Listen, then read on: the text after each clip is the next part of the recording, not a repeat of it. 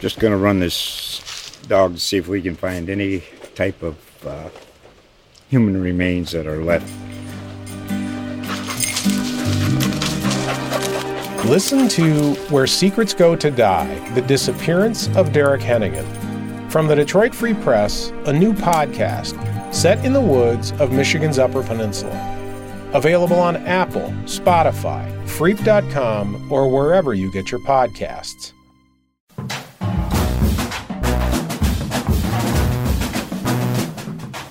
Welcome to episode three of Dawg Talk Podcast with Akeem Glaspie, the Indy Stars Butler Insider. I am Matt the Indy Stars Sports Editor.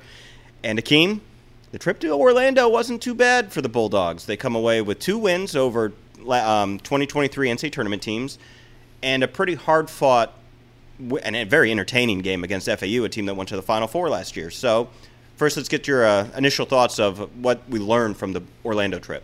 Yeah, I mean, just from talking to Thad, um, I say that a lot, but you know, he, he, gives me some good insight. Yeah, no, uh, you're supposed to talk to the coach. Definitely. Um, yeah. You know, the the FIU game, you know, they were you know, you never want to be you know happy with any losses, but it just came down to chemistry. He said that you know this FAU team has been together. They're just a little more connected down the stretch, and they're battle tested. We saw that last March. Clearly. I mean, these, these guys know how to win, you know, and so that you have to put that into account. Yes, and 14 of 15 players were back from that team.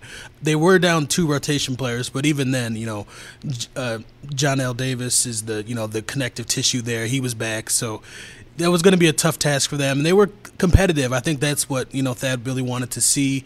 And again, it's just that chemistry down the stretch that the team is trying to build that is kind of the deciding factor in close games. So that was you know a, a positive, I would say, for, in that experience.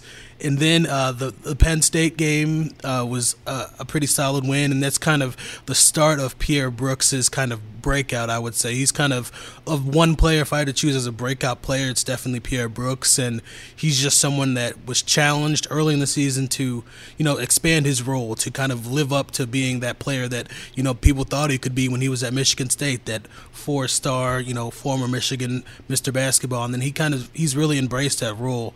I would say him and uh, Jahmyl Telfort are kind of the two go to scorers that the team needs, and that they kind of had last year with Jayden Taylor and Simas Lukosius, but it seems like Pierre is kind of he's doing a little bit better than Jaden did. Jayden Jayden's production was kind of sporadic. His highs were equally high, but Pierre's right now has proven to be a little more consistent. I think what we're seeing with these guys, with Brooks and with Telfort, are they're alphas, and they they have and they're built for high level. Literally built. Yes, they are built for high level college basketball. They have the you know Telfort. You know if his shot's not dropping, he's going to put his head down and drive to the basket, get fouled, and create stuff. Like yes. he he and he can do that. And Brooks can. I mean, he can really do almost everything, um, and he's showing the ability to shoot. I mean, he's the only one who hit threes against Boise State, but he hit four of them. Yep. Um, and I think you kind of saw that a little bit in the Michigan State game. It was an emotional game for him. He, you know, the crowd was getting on him, but he was still fighting there to the end. Had some, had some, hit some big shots, played decently. He's kind of built that in through Orlando. I think I think you have guys, like I said last time on Talk Talk, you look at this roster, you have four guys on the court who can hit shots at all times, basically, from behind the arc. We haven't even seen the best of DJ Davis yet, mm-hmm. though we have seen him, like, launch and hit 40 footers, it seems like. So it's there. It seems like that is not discouraging him from taking those shots. So, I mean, if that's his role, if he's your third offensive option, that's not a bad three to have, you know, is, is someone like that. Correct. Um, and then you have a, a senior point guard, super senior point guard in Posh Alexander, who's who's been through the battles of the Big East, and um, he knows how to run an offense, and he'll crash the boards like he did against Boise State. I think he had seven rebounds. Um, he can hit a pull-up jumper. He's not going to hit too many from behind the arc, but he can hit a few pull-up jumpers. Can get to the rack. I, like I said, I've I think there are enough pieces on this team to be competitive in the Big East. Yes, and then an- another takeaway, you know, what Thad said that he learned most was just that they have more depth. I mean, literally last year they had seven guys just from injury and um, had Greg Oden in practice, like he was yes. practicing. Yes, just they could not get healthy, and even then, some of the some of the you know the ninth, tenth guys weren't necessarily people you want playing regular minutes in the Big East. And you know, one of the uh, players that I wasn't sure how they would adapt to their role was Andre Screen, but he's been a revelation. I would say just he made his first nine shots, and then you know he's just one of the most efficient players around the basket, and he's making free throws, and he's the second leading rebounder on the team. You hey, know, seven foot is seven foot. yeah, know? well, that's true, but it's. it's a luxury to be able to bring a competent seven footer off the bench. Yes, and even Thad was like, "Yeah, we we didn't know what to expect from him offensively because they knew he was going to be a solid defensive player." And he said, since the day he's gotten here, he's been a very consistent offensive force, and he's kind of you know opening some eyes on that end, and he's kind of been spelling Jalen Thomas, who still he's he I don't think he's played more than twenty minutes in any of the games in Orlando. He had 24 against Boise State. Okay, 24. he did have nine rebounds, so he yes, and all defensive rebounds. Yes, so I mean, and that's that was another point of emphasis. You know, from the Florida Atlantic game, they said we need to rebound as a team, and then like you said, you see Posh and DJ getting. I, I think it was DJ that had seven rebounds, and then Posh had like four rebounds or something. Against like. Boise State, uh, DJ had five, uh, seven for Posh, okay. and four for Pierre. Yeah. So I mean, those are your guards getting rebounds, and and that that's what you need because if yes. your guards are getting defensive rebounds, and this Butler team wants to push the ball with, mm-hmm. with tempo then you get a defensive rebound, you run, you go, and you you know you don't let the defense set up in their half court. And eh, you know we're looking at this Butler team, and they're five and two. Uh, we've already talked about you know you wrote and today on, online on IndyStar.com about how KenPom they've jumped 40 spots mm-hmm. from preseason rankings to where they are now. That's the highest jump of any team in the Power Six conferences. Um, so you can attribute some of that to low expectations, uh, but also they're playing well. Yep. And you look at their two losses, and those two losses are against two teams that were in the AP top preseason ten. You know, the mm-hmm. top ten. In the, pre- so there's no there's no shame in losing. And one of those was on the road at Michigan State. The other was a non-conference, and we already talked about FAU brought almost everyone back from a Final Four team, mm-hmm. and that was a that was actually a really fun game to watch, and it was there to be won. So you have to come away thinking this team is this team is better than what they were last year, and are they an NCAA tournament team? I'm I don't think we're there yet to, to declare that, but you know, this Texas Tech game on Thursday is a big one yes. because it's another potential resume game. I'm not sure if Penn State makes the tournament this year like they did last year. They're going through a lot of change. But Boise State usually is pretty competitive in the Mountain West, so we'll see if they make the tournament again. So you might have two resume wins there. Um, again, I don't think the Penn State will be a great one, but it, who knows? Who knows? Um, but Texas Tech is five and one. They just picked up two wins in the battle for Atlantis, beat Michigan. So they have a, a, a backcourt, you know, that is good. You know, that's their strength. So I think this is an interesting game. You, you win this at home. You're six and two. You've got three decent wins already on the ledger. I, you know, because you look at IU. Let's take an example. Look at Indiana University right now. Mm-hmm. They are struggling. They're five and one, okay, but they're struggling with the teams they should be blowing out. Like Army is in the 300s or something. KenPom. Some of the other teams not that great they're struggling to win those games. They're winning them, but they're struggling to win those games. Whereas Butler, in those games that they're supposed to be winning, they are winning big. You know, they're putting up 90 points. And you can say like IU, well, they're still trying to fit the pieces together. They don't know what they are. I mean, look at the Butler team. Yes. I mean, they they are completely different. So I think you can kind of look and say like, I like what I see there. I like the pieces they brought in, and the difference, I guess, that you can say with IU and Butler is shooting. Like, yeah, the percentages for Butler aren't great, but they're going to shoot 3s mm-hmm. and they're mm-hmm. going to make threes. Yes. Um, and they're not afraid to take them. Whereas IU is still playing basketball in the 1960s, not knowing how to shoot a three pointer. Mm. So I, I, again, I think this Butler team is good. But what are you looking at on Thursday? Because Texas Tech, again, you win this game, you can start to believe there's something there. Yeah, again, I think you mentioned shooting. I'd love to see DJ Davis go off for one of those, you know, six for eight from threes or, you know, four for five from three. Because, again, like you said, he hasn't really been unleashed. And he's someone who his defense has been improving, but he's definitely someone that I've noticed that other teams like to attack when he's on defense. They like to make him defend because he's not the biggest guy. So, you know, I was actually texting with David Woods. He's like, if, you know, if DJ isn't making four to five threes, you know, at what point does it become a liability? So I mean, I'd I'd love to see him kind of break out and kind of show everyone he's capable of doing because you know, again, talking to the guys in practice and seeing him shoot in practice, he's one of those you know parking lot type of guys that can change a game so quickly. And so if they can get that consistent third double digit score, that would be great. You know, kind of take some of the pressure off of Jahmyl and Pierre and maybe allow Posh to facilitate a little more because Posh has actually been taking on a little bit more of a scoring role than I thought, you know, with him driving to the basket and shooting those tough pull ups that he makes, but, you know, you might not want him to get too used to taking. So, I, again, I would love to see a DJ kind of break out in that way. That's, that's kind of what I'm looking forward to. And if they win this game against Texas Tech, then they're six and two. You're going to beat Buffalo at home. They're bad. You're going to beat Cal at home. They're bad. And you should beat Saginaw Valley State. So you could be nine and two going into Big East play. Uh, starting with Georgetown. I mean, that's so. Yeah. I mean, that's a nice ease into it. So there could be a lot of momentum for this team going into Big East play. Yeah, and I mean, I guess the only parallel or kind of reason to pump the brakes is you know last year Butler beat K State, which I don't even think we really. That was an anomaly. Yeah, that okay. was an anomaly. Well, I mean, it happened, and I, I don't even think we realized at the time how big of a win that was going to be, because obviously K State then goes on to make a you know a, a run in, in, March Madness. So that's the only reason I might pump the brakes and not putting too much stock into the non-conference schedule. No, that's what we do here. We got, we're trying to get people excited. Again. yes, and okay, so well, compare it to last year. They were in Battle for Atlantis, right? Last year they were Correct. in the Bahamas. Get blown out by Tennessee. Mm-hmm. Come back to beat BYU, and really weren't. They were in the NC State game for a little bit, but then they lose by 15. So compare that to this year's team.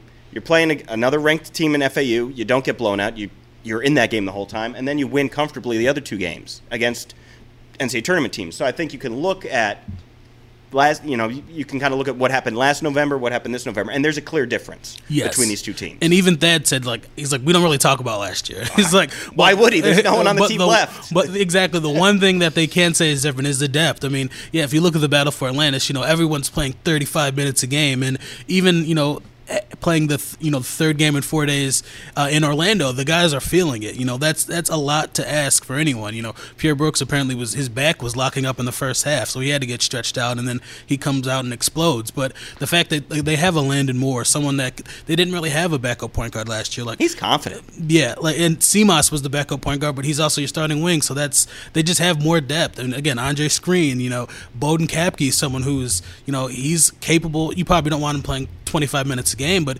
he's capable in the minutes that he plays and in the role that he's asked to do. And again, Landon Moore and Andre Screen and and then uh, Connor Turnbull. Again, he's someone who his his minutes might depend on the the matchup.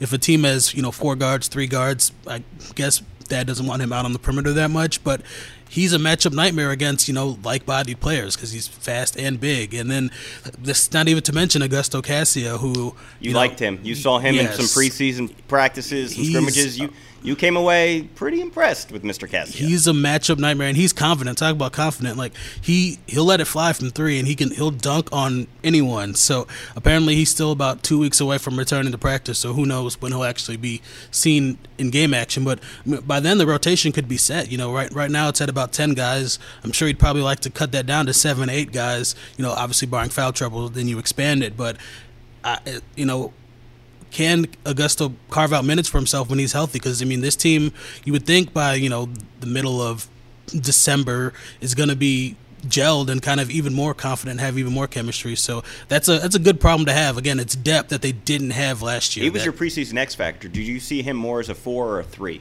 He can he can guard he can guard, guard one, he can guard one through five. Like he's that freaky athletic athletically, and obviously the just the, the little nuances are kind of what he needs to pick up. And this is tough because again he's losing so much on court experience. Like you would love for him to get his feet wet against the Eastern Michigans and you know the Saginaw Valleys, and th- th- this would be perfect time for him to play you know twenty minutes in you know, in a role that he can. So before Big East play, so this is going to be tough. He's going to be behind the eight ball a little bit, but I still think he can make an impact at some point this season. I mean, you talked about him being confident, and I feel like that's kind of an underlying theme for all these additions that they have. They were all confident kids. They were all accomplished at where they were. You know, DJ Davis, thousand point scorer now. Mm-hmm. Telfort, thousand point scorer. Posh Alexander, we know was all Big East defensive player. You know, so like these these are accomplished players. Pierre Brooks wasn't as accomplished in college yet, but we knew the talent was there. Give him a bigger role. You know, and and away from home, he's not carrying that Mr. Basketball Michigan, you know, on his back like he was if you're at a Michigan school, just like you're at Indiana. Anthony Leal's got to carry that the whole time. He's like, oh, it's Mr. Basketball for Indiana, like pressure, get him on the court, that kind of thing. So I think you get him away from home, get him out of that expectations, the weight of it, and just play. He's having a great, and you can just tell they are a confident bunch, and they they think they're going to hit their shots. They they want the offense. They push it. You know, defense might be. What's that said about defense? Because it's fun when you're scoring 90 points, but sometimes in these games, like against FAU, you needed to get some stops, and they just couldn't get those stops. So, what has he said about defense? Is that what's holding this team back? Yeah, I mean, a lot of that is is kind of factors into rebounding because against FAU, you saw the offensive rebounds were killing them, and you, the, one of the main parts about playing defense is getting the rebound to end the possession. They're getting this the second chance points, what was was really killing them, and that goes back to now they're getting the guards involved. Now DJ and Posh are crashing the boards, and that will help them play better defense because they're limiting the extra possessions. So I think the rebounding is what will help fix the the defense because you know in, in, terms of playing like you know man to man or zone defense they're they're competent in that area you know. Connor Turnbull is a great rim protector. Jalen Thomas is, is a solid rim protector. Andre Screen is a good rim protector at times. So I mean you know they have the pieces to play solid team defense. It's just rebounding was really hurting them. So I think if they can share that up then you'll see the the defense improve as a whole. All right well they've got one more game in November. That's the Texas Tech game then December. Not terrible December January hits and woof, you got those back-to-back games against UConn and Marquette. You know, Oof. two top five teams. So we'll learn a lot, and that's in the you know the first week of January basically. So we'll learn a lot about them, you know, later. But this is a key stretch for them. Win, beat Texas Tech, then you got Buffalo, Cal, Saginaw Valley. We've already talked about those are easily winnable games. Should be winnable games. Georgetown with Ed Cooley could be interesting. Could be interesting. And then you know Providence, St. John's. So not the worst start to it, and then it gets then it gets hard with UConn and, and Marquette. So again, I guess you're you're right. You'd like to see Cassia get some minutes um, before January. Not going to happen. you're shaking your head. I mean, again. He's returning to practice in two weeks. Okay. How many practices do you need to? I don't know how many practices you need to get to D1 shape, but I imagine it's more than one, more than two, and they they all probably only practice once or twice a week. You know, with all the travel and stuff that they yeah. do. So, well, they won't have a lot of traveling right now because everything's home until December 23rd till Christmas. They're okay. Until Christmas. Wow. Yeah. So okay, let's get them out there. let's stretch them out. Let's see what we have in this six nine six eight international man of mystery um, that we just you know you you rave about. So I know fans are looking forward to seeing them. So what what else do you what else about this team really stands out to you the, um, right now? I just think again the, the, the veteran leadership, like you said, like people like Jahmyl Telfort. He's someone that people didn't. I didn't. Again, I didn't know what to expect. But he's a, again. Well, you don't watch Northeastern basketball? I do not, unfortunately. but he again, he the way he just moves around the basket, he can he can bet he can post up people. Like again, he's someone who can exploit miss mismatches, and that's good to see. Uh, again, Andre Screen, I, will go back to him. He's been so impressive, and you know, I think as the season progresses, you'll see more from Connor Turnbull. He's someone that you know fans they. when he didn't play uh, against when he wasn't playing against Michigan State, you know, my my mentions start to light up a little bit. Like, what's going on with Connor? What's going on with Connor? And I mean, uh, you know, I. I would you would like to see him play, you know, 20, 30 minutes a game, but again, 30 minutes a game is a little exactly. Maybe, but I'd like to see him in the 18 minute range. Sure. Right now, okay. Yes, but if, if he can carve out a role again, he'll be another X factor. Well, the thing is, he can shoot. Yes. He can dunk. Yes. He can block shots. Mm-hmm. And he can rebound ish but can he move his feet from side to side? Against like-bodied players, yes. Okay, that's fair. If they, but if teams are going small, it's going to be a little difficult for him. And again, that comes back to the defense, where yes, he can rebound against smaller players, but you know you don't really want him to be exploited on that end. They have some shot blocking with Jalen Thomas, yeah, with Turnbull. Um, who else? I'm, I'm, missing someone who can block shots. Andre Screen. Uh, Andre Screen, yeah, yeah. and yeah. even Kapke yeah. can get involved. So again, I'm, I'm going to say I see a lot of Chrabascz, Andrew Chrabascz and Boden Kapke. Okay. And if you can get, if he can be an Andrew Chrabascz, then Butler fans will be thrilled with having that kind of piece. My worry is front court depth. That's a concern if we get in foul trouble or if there's an injury. There's there's concern. I know we're, I know Andre Screen's played well so far, but again, getting the Big East things are a little different, a little more mm-hmm. rugged, um, a little more athletic. So we'll see. But so far, so far so good, Akeem. Yep. Right? I agree. Yeah. I, I, uh, have you been? Have they exceed? They've exceeded KenPom's expectations. Have they exceeded your expectations so far? It's tough because when you see them in practice or even in the open scrimmage, like wow, like they look really good. I mean, even someone like Finley Bizjack in an in an open gym situation, he looks like a twenty point scorer. But I haven't really seen that translate on the court yet. He's someone who's playing a little tentative. I'm sure he's still trying to find his role, and I'm sure at some point he's going to go off for 16 points. But the thing is, they don't need him to right now, right? Not yet, not but yet. there there will come a time, and it's it's up to him to kind of seize that opportunity. He's kind of the one player that the reserve player that hasn't really had that breakout moment yet. Like again, Landon Moore when Posh gets in foul trouble, he's you know, he's just asked to run the show and, and be a competent point guard. You know, again, Andre Screen and Connor Turnbull has shown us flashes, and even Boden Kapke has shown flashes, and we're still kind of waiting to see that from Finley. And then I, I just, again, from talking to him and even talking to his mother, I know he's a very confident person. So it's a little, I'm a little surprised to see him kind of falling to the background a little bit, but that I think the time will come where he'll kind of make his statement. And he's a luxury right now. You know, it's a freshman, you know, to bring off the bench, give him some minutes and you, as long as you're winning, it's a luxury right now to, to kind of bed him in into what major college basketball is. And you do have like a Landon Moore who's played a lot of games for St. Francis in college. Granted, it was what conferences? What are they? The Northeastern Athletic Conference, the NEAC. Is that a thing? Don't get I'm making things up. Doesn't matter. He wasn't playing, you know. But Landon Moore is. Those are his minutes, you know, in the backcourt. Um, who else do we come? Who else do we have coming off the bench in the backcourt? That's it, really, right? Uh, well, Finley is Finley, the, the yeah. other So, I mean, yeah, yeah. I guess you're gonna need. It's not really luxury. He's a nece- he's a necessity, I guess. yes. So, which is what you were trying to tell me. I was trying to argue it. So, all right. Well, anything else stand out before uh, before Thursday's game, or are we just Um, ready I'm- for that test? I met in the practice today, so we'll. I guess I'll talk to the guys and see what they have to say. But no, uh, again, just kind of read that article, you know, about them kind of ex, uh, ex- exceeding expectations and just what it was like to kind of grind through three days or three games in four days, and uh, just uh, yeah, that's about it. All right. Well, he is Akeem Glaspie, the Indy Stars Butler Insider. You can follow him on Twitter. I'm not calling it the other thing because it's Twitter at the Akeem Glaspie as if there's any other one. Uh, and I'm Matt Glenesk, and thanks again for listening to this version of Dawg Talk.